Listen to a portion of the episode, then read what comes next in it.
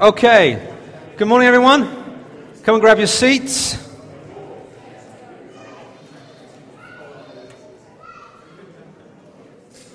All right, what we're going to be looking at today is the next part of our series in the Book of Ruth. But before we get back into that, let's talk about something else. I don't know if anyone's here. Anyone here a film fan?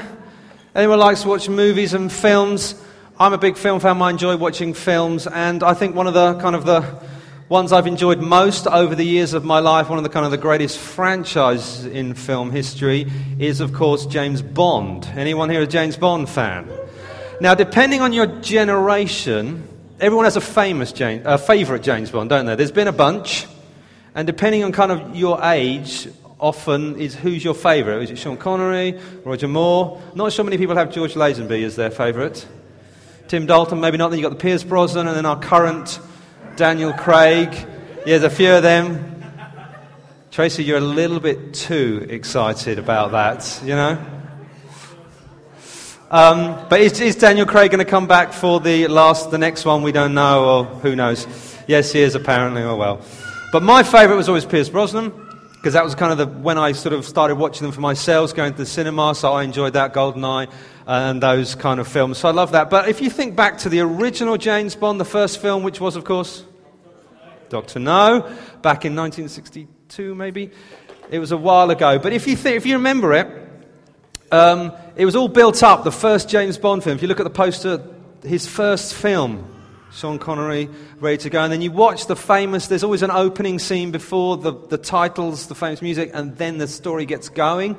But in the original one, James Bond wasn't in it. He wasn't in the first bit. It had the three blind mice in Jamaica, the kind of the assassins who came in and they shot or killed the MI6 agent, whoever it was, Strangeways, and they stole something, which kicked off the story.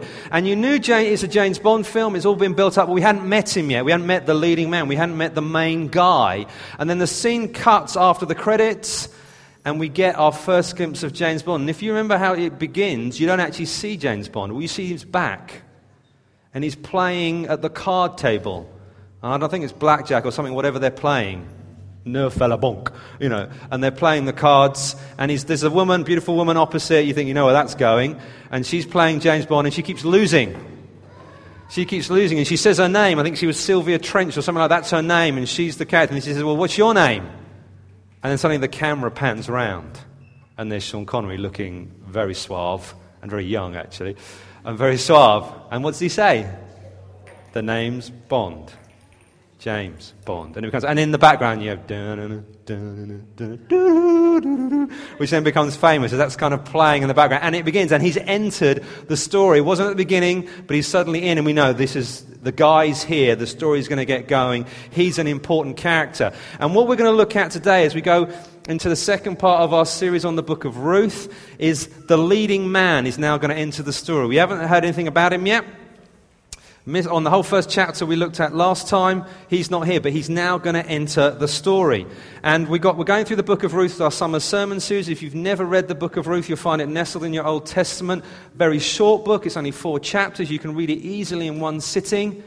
And if you read it, you find it's a beautiful love story between a lady named Ruth, who is the title character of the book, and a man named Boaz, who is an older gentleman to her, but actually turns out to be her love. And so you have this great love story that comes about in this. But actually it's more than just a love story between Ruth and Boaz. It's actually a divine love story, we found out, between God and his people, and how God is working through ordinary people and ordinary situations to advance his purposes and advance his promises, which he gave back way back to Abraham right in the beginning of the book of Genesis, that he would one day provide a saviour who would sort out all the mess of humankind. And we know that saviour to be Jesus, and he's building the line through. And by the time we get to sort of the Book of Ruth, the line has stopped because there's been tragedy and there's been death. And actually, how is God going to build this out? And we're seeing this through the story of the Book of Ruth. And last week, we met the two female characters, Ruth and her mother-in-law, Naomi. And how that God, how in their life they met huge tragedy. Both their husbands died. They were in a foreign land. It was really bad for them. But then they come back to the people of God, the people of Israel, the town of Bethlehem, just in time for the harvest. And God is setting up the situation, the scene, to advance his purposes, advance his kingdom, to provide a saviour for the world. So if you've got a Bible, if you can go to the Book of Ruth, we're going to start beginning of chapter 2. We did chapter 1 last week. If you missed it, you can go and catch up online. It's on our website. And so it should appear, and I will read the text for chapter 2. Okay, here we go. Now Naomi had a relative of her husband's, a worthy man of the clan of Elimelech. Elimelech is her dead husband, whose name was Boaz. And Ruth the Moabite said to Naomi, "Let me go to the field and glean among the ears of grain after him in whose sight I shall find favor." And she said to her, "Go, my daughter." So she set out and went and gleaned in the field after the reapers, and she happened to come to the part of the field belonging to Boaz, who was of the clan of Elimelech. And behold, Boaz came from Bethlehem, and he said to the reapers, "The Lord be with you." And they answered, "The Lord bless you." Then Boaz said to his young man who's in charge of the reapers, "Whose young woman is this?" And the servant who's in charge of the reapers answers, "She is the young Moabite woman who came back with Naomi from the country of Moab. She said, 'Please let me glean and gather among the sheaves after the reapers.' So she came, and she has continued from early morning until now, except for a short rest." Then Boaz said to Ruth, "Now listen, my daughter, do not go to glean in another field or leave this one, but keep close to my young women. Let your eyes be on the field that they are reaping, and go after them. Have I not charged the young men not to touch you? And when you are thirsty, go to the vessels and drink what the young men have drawn." Then she fell on her face, banged the ground, and said to him, "Why have I found favor in your eyes, that you should take notice of me, since I'm a foreigner?" But Boaz answered her, "All that you have done for your mother-in-law since the death of your husband has been fully told to me, and how you left your father and your mother and your native land and came to a people that you did not know before. The Lord repay you for what you have done, and a full reward be given to you by the Lord, the God of Israel, under whose wings you have come to take refuge." Then she said, "I have found favor in your eyes, my lord, for you have comforted me and spoken kindly to your servant, though I am not one of your servants."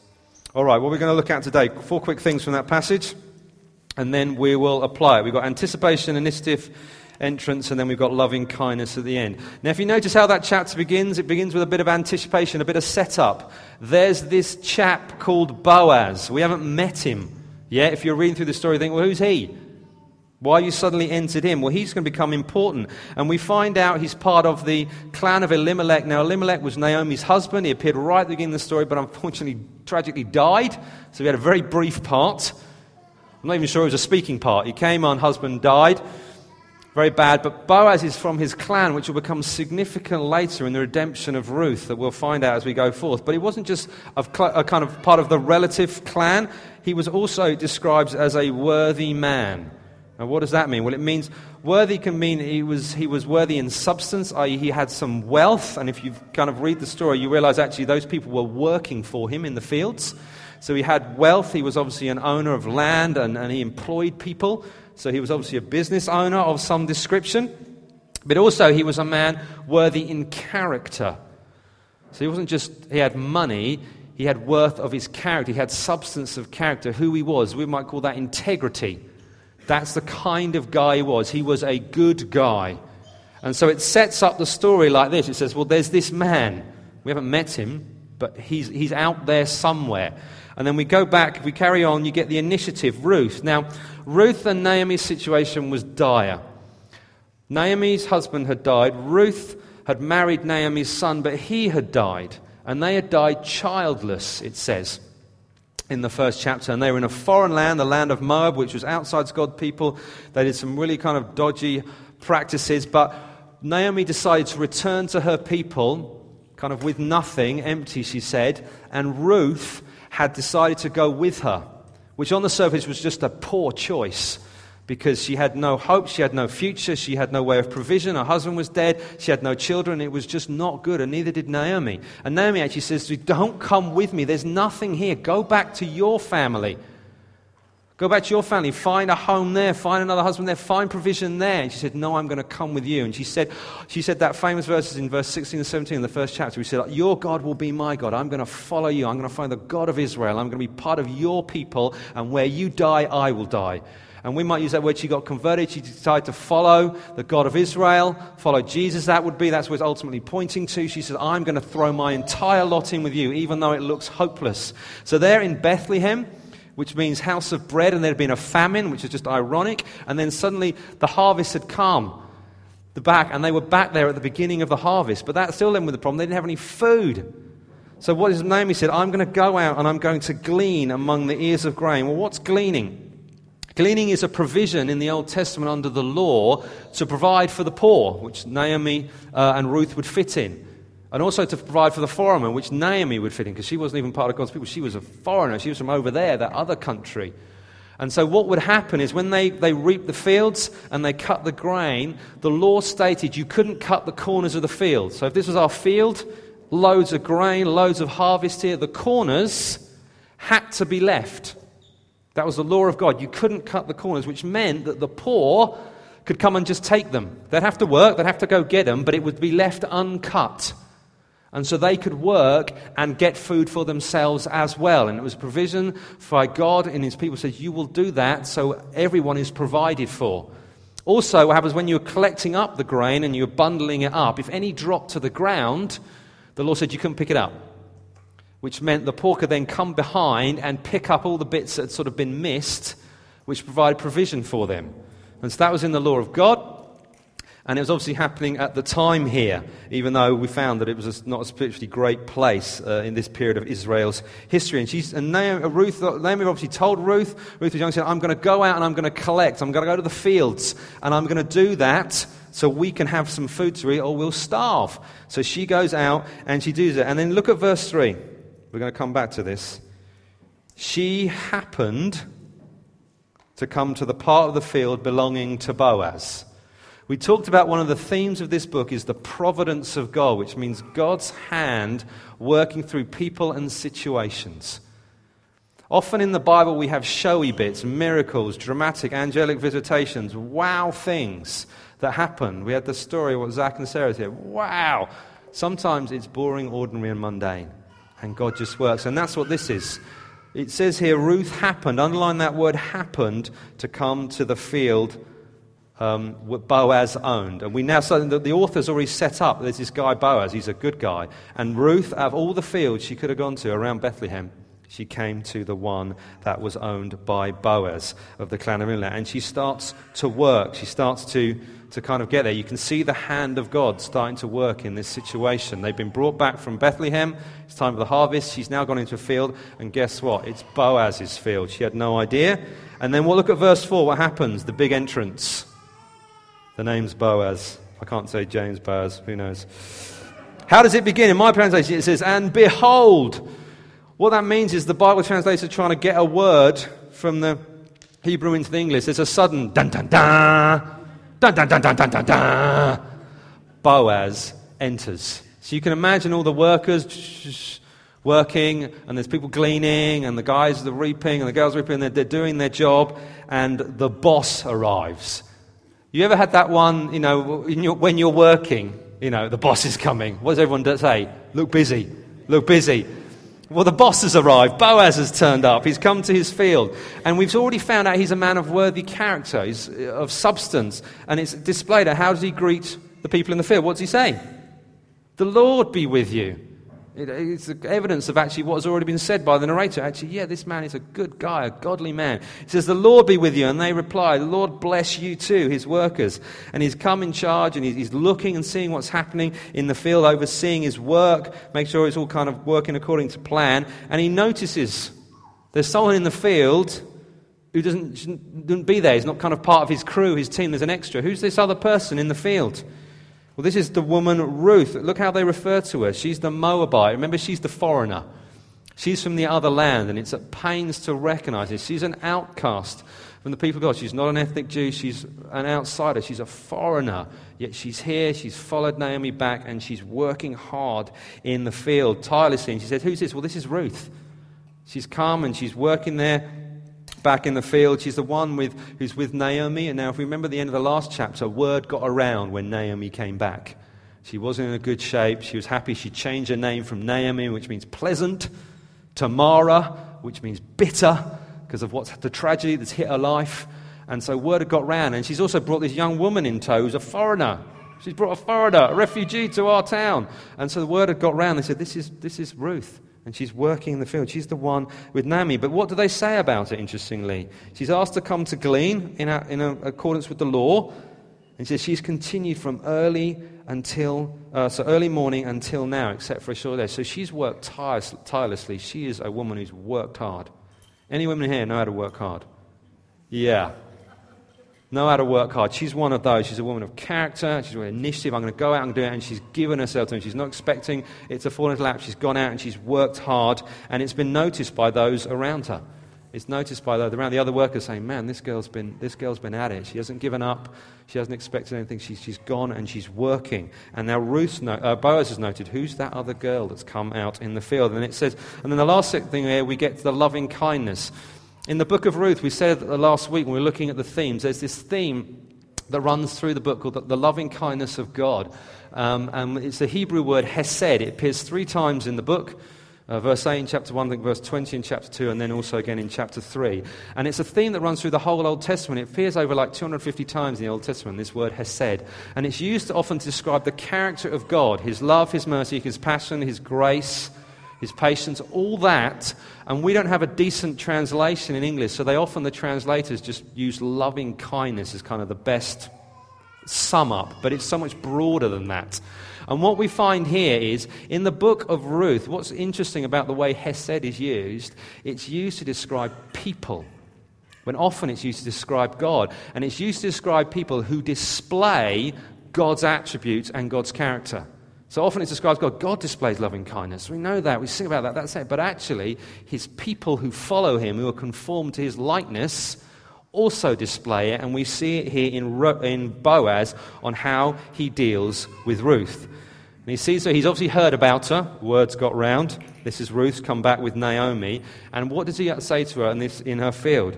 He says, don't go anywhere else, stay in this field, keep working, stay close to my other female workers, so there's protection. Bear in mind this was a spiritually bankrupt time in the period of Israel, morally bankrupt. You know, young woman on her own, bad things could happen to her when she's out working in distant fields and things like that. There will be unscrupulous individuals who would take advantage of her. He said, don't worry about any harassment from my guys. I've already speak to them. They'll look after you. You can go and drink whenever you want from the water that they will have drawn. They'll have to go to the well. They'll have to bring the water. They'll have to bring it back. You just go and drink, you get what you need, and you can carry on working. He displays such grace and love to her. And this is also to a woman who was younger than him, because it describes her as a young woman.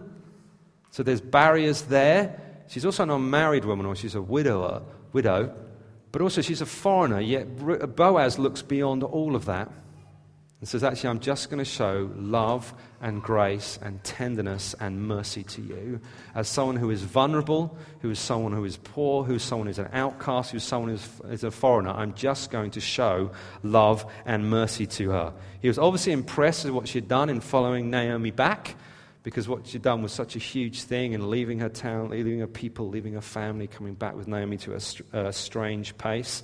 And again, it underlines how he was described in the beginning as a worthy man, a man of substance and a man of character. Boaz also prays on her behalf. He says, the Lord repay you for what you've done, and a full reward be given to you by the Lord. That is a fascinating prayer if you know the whole story of Ruth. We said one of the other themes, there were three things, providence of God, the loving kindness, and also answered prayer is a theme of Ruth. All the prayers that are prayed are answered, and all the prayers are prayed on behalf of others. Boaz has prayed for Ruth that the Lord would repay her. What's been taken from her in the story? Her husband. And a bloke is saying, the Lord repay you. What happens to Boaz? He's the answer to his own prayer. Be careful what you pray. He's the answer to our own prayer. We read the story, but we won't get into that yet, but that's coming. But he said, Lord, repay you for you've stuck by Naomi. You are a woman of worthy character. And he's prayed that the Lord would bless her for that. And we know by the end of the story, he's the answer to his own prayer. I wonder if they laughed about that after the wedding day. All that. But he said, you stay with her. And then he uses this wonderful image where it says, full reward be given you by the Lord, the God of Israel, under whose wings you have taken refuge. The image there is of a mother bird. A mother bird who is protecting her chicks. And if you've ever seen it, sometimes I'm seeing chickens where they gather them under their wings to protect them. And I don't know if you've ever seen the image. You've got a hen and you just got sticking out under the wings are the little faces of the chicks when they're really small. And they sometimes go around sort of the farmyard, something spooks them, you know, someone walks past and they run to mama and they go under the wings and check out if everything's safe. And he's basically saying, what you've done, Ruth, is you've been like that with God. You have run to God for protection. Not to the world, not to your own abilities, not to what you can do, not to your skills, your job, your money. You've run to God, and we've seen that. That's what she's done. She forsake everything, and she ran to God, and she seek God for protection. He's saying, the Lord repay you. And the Lord is doing it already. She's come to a field run by a worthy man. She can get food for her and Naomi. And he has shown her great favor in that time. And Ruth responds with appropriate thankfulness, saying, I found favor in your eyes, my Lord. You have comforted me and spoken kindly to your servant, although I am not one of her servants. She is bowled over by his grace and mercy. She deserved none of that. She didn't deserve it. Boaz went way beyond what he ever needed to do. I mean, the law says you can gather the food from the corners of the field. He could have said, fine, you can do that. Don't expect to come along with my guys for protection. Don't expect them to provide you with water on a hot day and working like that.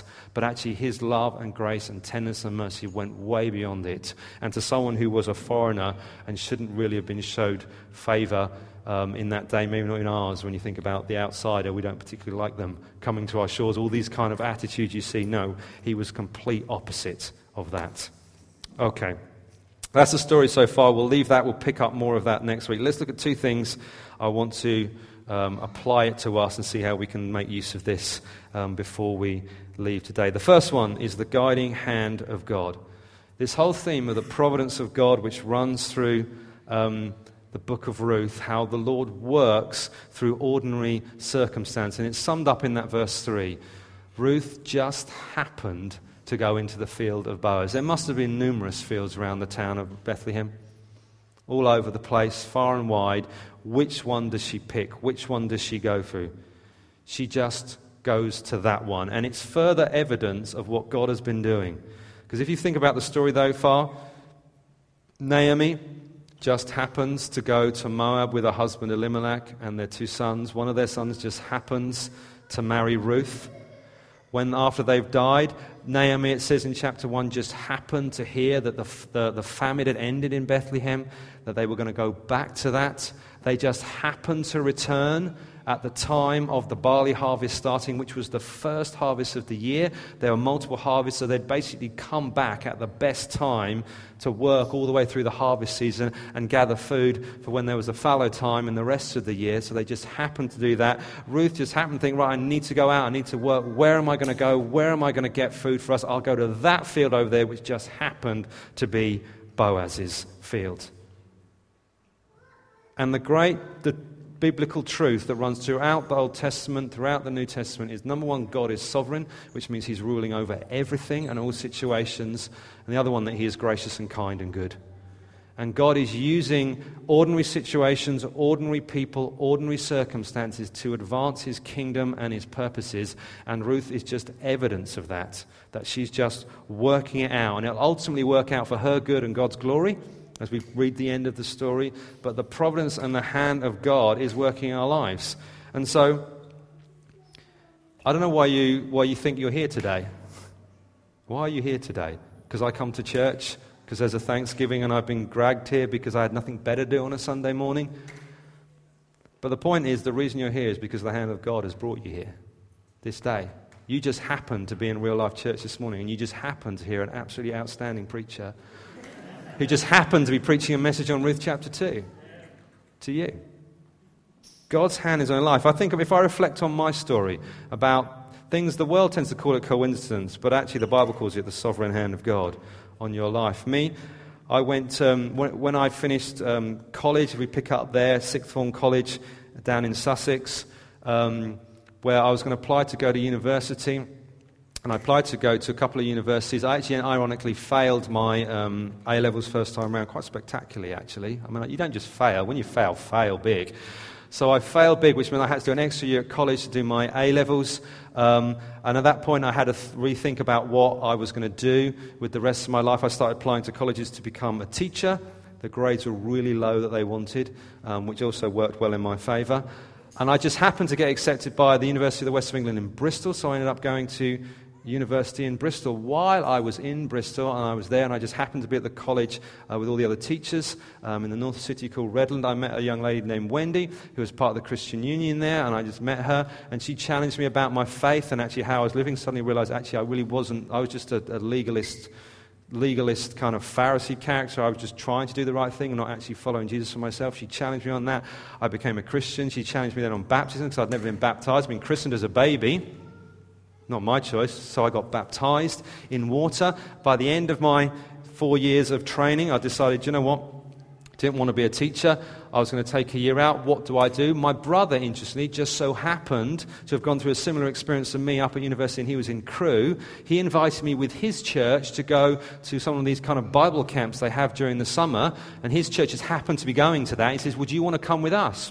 Love to go with you. Went to this Bible camp in the summer, had a great time, found about this year out project they run that I just happened to apply for. They said, we'll come to the interview now at the camp because you're too late to apply for it. I just happened to meet a couple from a church in a town called St Neots. Can we have an amen for St Neots down here?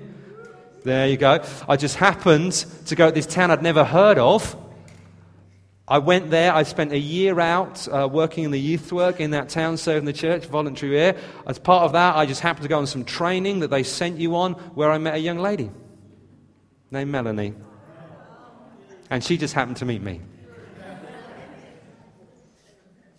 So I just happened to meet Melanie. After that, we stayed on in St. Neots, we got married, we started working there, we worked for the church there. And life carried on. Then it got to a point where we realised we needed to move on. We felt God was saying it's time to leave St Neots and everything that was happening there, but we were both working for the church, and we thought there's no way we can move on and go and work for a church where they're going to provide us with two salaries. It just doesn't work like that. Churches aren't big, they don't have that option. But we just happened to meet a man who we'd known from the past, who led a church in a town called Bishop Stortford. Do we have amen for Bishop Stortford here? Who offered us both jobs. So we just happened to go and work there, where we met a bunch of wonderful, beautiful people. When God said, okay, you need to move to Sutton Coalfield and start a church, they just happened to want to come with us, which brings us here today. And I don't know what you think about that, but if you're not a believer here, you're not a follower of Jesus, and you might think, coincidence, fate, whatever, chance, life just happens. I want to tell you the truth. God brought you here today. God brought you here to listen to me. It's not chance you're sitting in here. It's part of a sovereign God who loves you and wants you to hear the good news of Jesus. And that's why I'm telling it to you today. There's no kind of uncertainty about that. He loves you. He wants to know you. He wants you to follow him all the days of his life because he thinks that's the best thing for you. He died on the cross in your place for your sin, for all the things you've done wrong, all the things you know they are, all the secret things in your life, all the public things. He loves you and he is for you. If you're a believer here, I don't know if you ever sat and reflected back on your life and what God's done. It's a good exercise to do. Maybe you want to try it this week. Actually reflect what it means for you being here today, right now. How God brought you here through the good times and the bad times, how he's worked them out. We saw that last week, that even in the pain and the suffering and the affliction of life, God is working and moving things forward. And he is building his kingdom and he is advancing his purposes. And if you're going through tough times and difficulties and you know, those kind of impossible moments that Zach and Sarah shared about and just other things in life, I want you to remember the loving kindness of God. Because that loving kindness of God, that hesed of God, is towards us all. God loves you, God is good, God is for you. And even in the dark and bitter times, there's something to focus on, something to hold on to, something to say, God's loving kindness is towards me. Because I am in Christ as a believer, and God loves the Son. God loves Jesus, and so we are recipients of that, not because we're good, not because we've earned it, not because we come to church, or we read our Bible, or we think we might be better. We've got it just because God has chosen to put that on us. Just like with Boaz and Ruth. Boaz just chose to just bless her and honor her, not because she was any better than anyone else, but he just chose to demonstrate that for us. Second one, last one. God's heart for the poor. God's heart for the poor. The first 5 books of the Bible often referred to as the law, the Torah, the Pentateuch, collectively referred to as the law. But if you read them, there's narrative, but there's specific law. And you had the law of the people of Israel. You had the moral law, often called the Decalogue, the Ten Commandments. That was a moral law. You also had the ceremonial law governing sacrifices and temples. And you have also the judicial kind of law, the governing of the nation.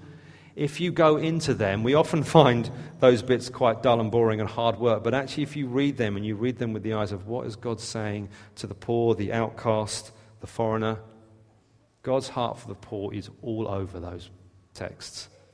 Often we look back at the Old Testament and think, well, that's the miserable, boring old God before we got to Jesus, which could not be further from the truth. The love, the grace, the compassion of God is embedded all the way through Scripture. Right back at the beginning, right back in the law. If you read the law, you find out about the laws of gleaning, just as one example, which we've seen today, and it's demonstrated in the Book of Ruth. But there are other specific laws. There were specific laws in Deuteronomy for taking care of the poor, for honouring them, the widows, the orphans, those who are foreigners, those who'd come into the nation from outside, who may be fleeing famine or whatever, or just trying to find out about the people of God, whatever it was. There's specific support for the tithe. When the people used to tithe tenths of their kind of produce to the temple to pay for the priests to run the temple and the tabernacle, there were specifics in there that some of the tithe then was used to support of the poor. For these people who didn't have anything, some of that tithe was used to provide for those who had nothing. Even in terms of the sacrifice, there were certain times a year when the people of God had to go to certain places and sacrifice certain things as part of kind of staying in good relationship with God. Thankfully, we don't have to do that now because we have Jesus, who was the sacrifice once for all. But back then, all these sacrifices were pointing towards something. But there's even provision then that if you couldn't afford the sacrifices, there were provisions for you. That actually, if you can't afford that, you can sacrifice this. And if you can't afford that, you can sacrifice this. And even then, there was built into the law a way of caring for people, caring for the poor. There was protection against people being bonded in debts that would become year on year or a lifetime of indebted servitude. There was laws that say, actually, you can't do that. And it was built in. You cannot take advantage of people like that and rack up debts that they just destroy them. There was, every 7 years, there was a cancellation of debts, a freedom. No one could be in servitude for those that long. That was all there. And also there was provision for people who could buy you out of debt, blood relatives and other things. They could redeem you. There's even laws on how you could deal with the land. Actually, you had a field and you used it. Every seventh year you had to leave it. You had to just leave it for the poor to come completely. You couldn't take any of it. That was part of the provision, God's provision to care and provide for people. And for us as a church, we need to show that. We need to be people who love and care for the poor around us. That it's not just about us and making sure we care for us, which is obviously important, but actually it's caring for those outside of, those who are caring for the broken, needy. And we can look at our town, quite a nice town, quite a sought-after town. People like to live in this town. It's an affluent suburban area, but actually the poor are right here with us. We serve with a food bank here. Every week, we ask people to contribute to the food bank. It's run in one of the local churches in town, the URC. We partner with them and say, we want to help you, we want to stand alongside you, serving people who come and who just don't have food. And some stats from last year, this will be different for this year, but they served, I think it was something like 647 people last year. 182 of them were children. They averaged 4 visits per session, which this year has now gone up to 8 visits. 8 visitors per session that the food bank's open, who get bags of shopping, provide. Where does this come from? A whole lot. You've got people who are just homeless. We have the homeless in this town. There's people who are who had benefits frozen, with all the ups and downs with benefits. They live, they get a provision, but if something happens, something goes up, there's a snafu with the admin or whatever, or reassessment, they literally can get frozen and it will not come back for 6 weeks. And with 6 weeks' time, they might get all their money back, but they've got nothing at the moment right now. How are they going to feed themselves? You've got people who face life situations, suddenly a loss of job, a loss of partner, and everything's yanked out from underneath them, and they've got no way of providing for themselves. You've got people who come in who have additional special needs, and they may have had carers, parents, but the parents have grown old and died, and they still have the same additional needs, and they have trouble kind of looking after themselves and budgeting and managing the money, and that's right here in our town, and these people. And sometimes we can shout at the government and say, sort it out, and yeah, they have a role to play, but that's not the only response. The response is the people of God need to stand up and say, we're going to care for the poor. Where there's a gap, we're going to stand in it. And we have a fabulous system in this country. The welfare state is just an incredible blessing to us. But at the same time, with austerity and cut, and just the way the economics are going, the church needs to stand in the gap. And we need to love and care for people because we have a mandate from God to do that. Not because it's just like we think it's good or right or someone's telling us. Our Lord and our Creator who saved us is asking us to care and serve those around us. I know that the URC church where the food bank is run, they have a professional kitchen where they serve food. Anyone who comes into the food bank just gets a free meal as well. You come in, we feed you. Just go, you get food. We're going to give you food. And as a church, we respond to that. What we started donating as a church is £200 a month directly to the URC to cover their cost on feeding people. And we're going to do that to the end of the financial year in December. Then we'll review it and actually how we're doing. Now, that comes from our funds, so that comes from you. So thank you for all those who give faithfully to us. But we are playing our part in that. But our other thing is we need regular donations every week. My family putting stuff every week in the shopping that just goes to those. Whoever gave today, thank you so much. But as a church, as a body, we want to be doing this regularly. The need is huge.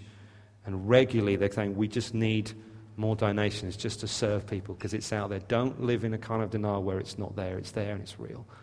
And we as a church, the people of God, would love to respond to that. So I just submit that to you. God loves the poor. God has a special place in his heart for the outcasts and those who are kind of on the fringe. And actually us as the people of God need to respond to that. In 3 weeks' time, 2 weeks' time, maybe 3 weeks' time. 30th of July, we're going to have an offering here, which will go to our network of churches, and that will go to serving the poor around the world. Helping churches, you've got feeding programs, helping churches in the UK. One, we watched the video last week where they're serving in Leeds in the red light district, and just serving people and loving them and caring for them and showing them the love of Jesus. So if you haven't been thinking about that, please be thinking about that and be in prayer for that. I stuck the video, I think, on the email this week, so you can rewatch that if you missed that. We had Andy Martin 2 weeks ago who shared some of those stories and real people and what's going on. I also say, as a church, we actually give 1/10 of our income. Everything we get, 1/10 of that goes out straight off the bat, which goes to our network of churches to serve the poor kind of and the needy and plant churches around the world. So we're giving as a church, but we're taking a special offering to say, come on, let's serve and give these people. All right, we're going to finish there. Do you want to stand? I'm just going to pray.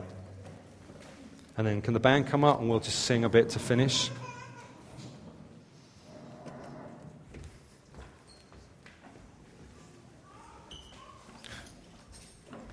Maybe you just want to close your eyes. I forgot to say, and I should say now, we've got some people of our here in the church who actually serve at the food bank. I know Jax does, Phillips does, Fliss does, as B just started. I think there's a bunch of us who go and give their time as well as kind of giving financially to it. But actually, we've got guys who want to help. So if you know them and you want to get involved, please talk to one of them as well and be practical help on the ground as they serve people, not just with food, but just like getting them advice, getting them connected with benefits, making phone calls from them. It's the whole kind of we want to treat everything and love them the best we can. But let's just pray. Close our eyes. Lord God, I want to thank you that you brought each of us here today. We may not have thought about it when we woke up this morning or even cared. But God, you brought us here today just to happen to hear this message. And Lord God, we thank you for your loving kindness on our life, especially when we don't even see it. Especially when we don't even know about it, especially when we don't even recognize it. Your grace and your love is towards us always. And I thank you for that. Even when we actively reject you and say we're not interested, God, you love us and you are for us. And I thank you for that, Lord. And I ask you to give us eyes of faith to see your hand at work, to recognize your goodness in our life, and recognize how we've been brought here, how you've worked in us through the good and the bad times and, you know, the things we've gone through. Lord God, and as your people, Lord, as we respond to what you're saying about serving and loving the poor, the outcast, the foreigner, those on the edge, Lord, I ask you to give us grace as a people to respond to that, to remember your heart. We're not doing this for us, we're doing it because that's your heart. The Bible says we were all poor before God spiritually.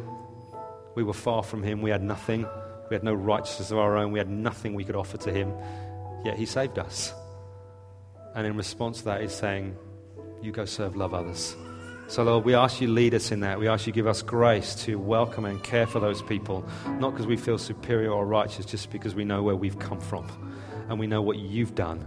And we know how that you were rich, you became poor when you came to the earth and lived as a man. You gave up everything for us. And, Lord, for us to love and give and share and serve and bring that on is just a natural response to your goodness. And we love you and praise you. And God's people said, amen. Amen.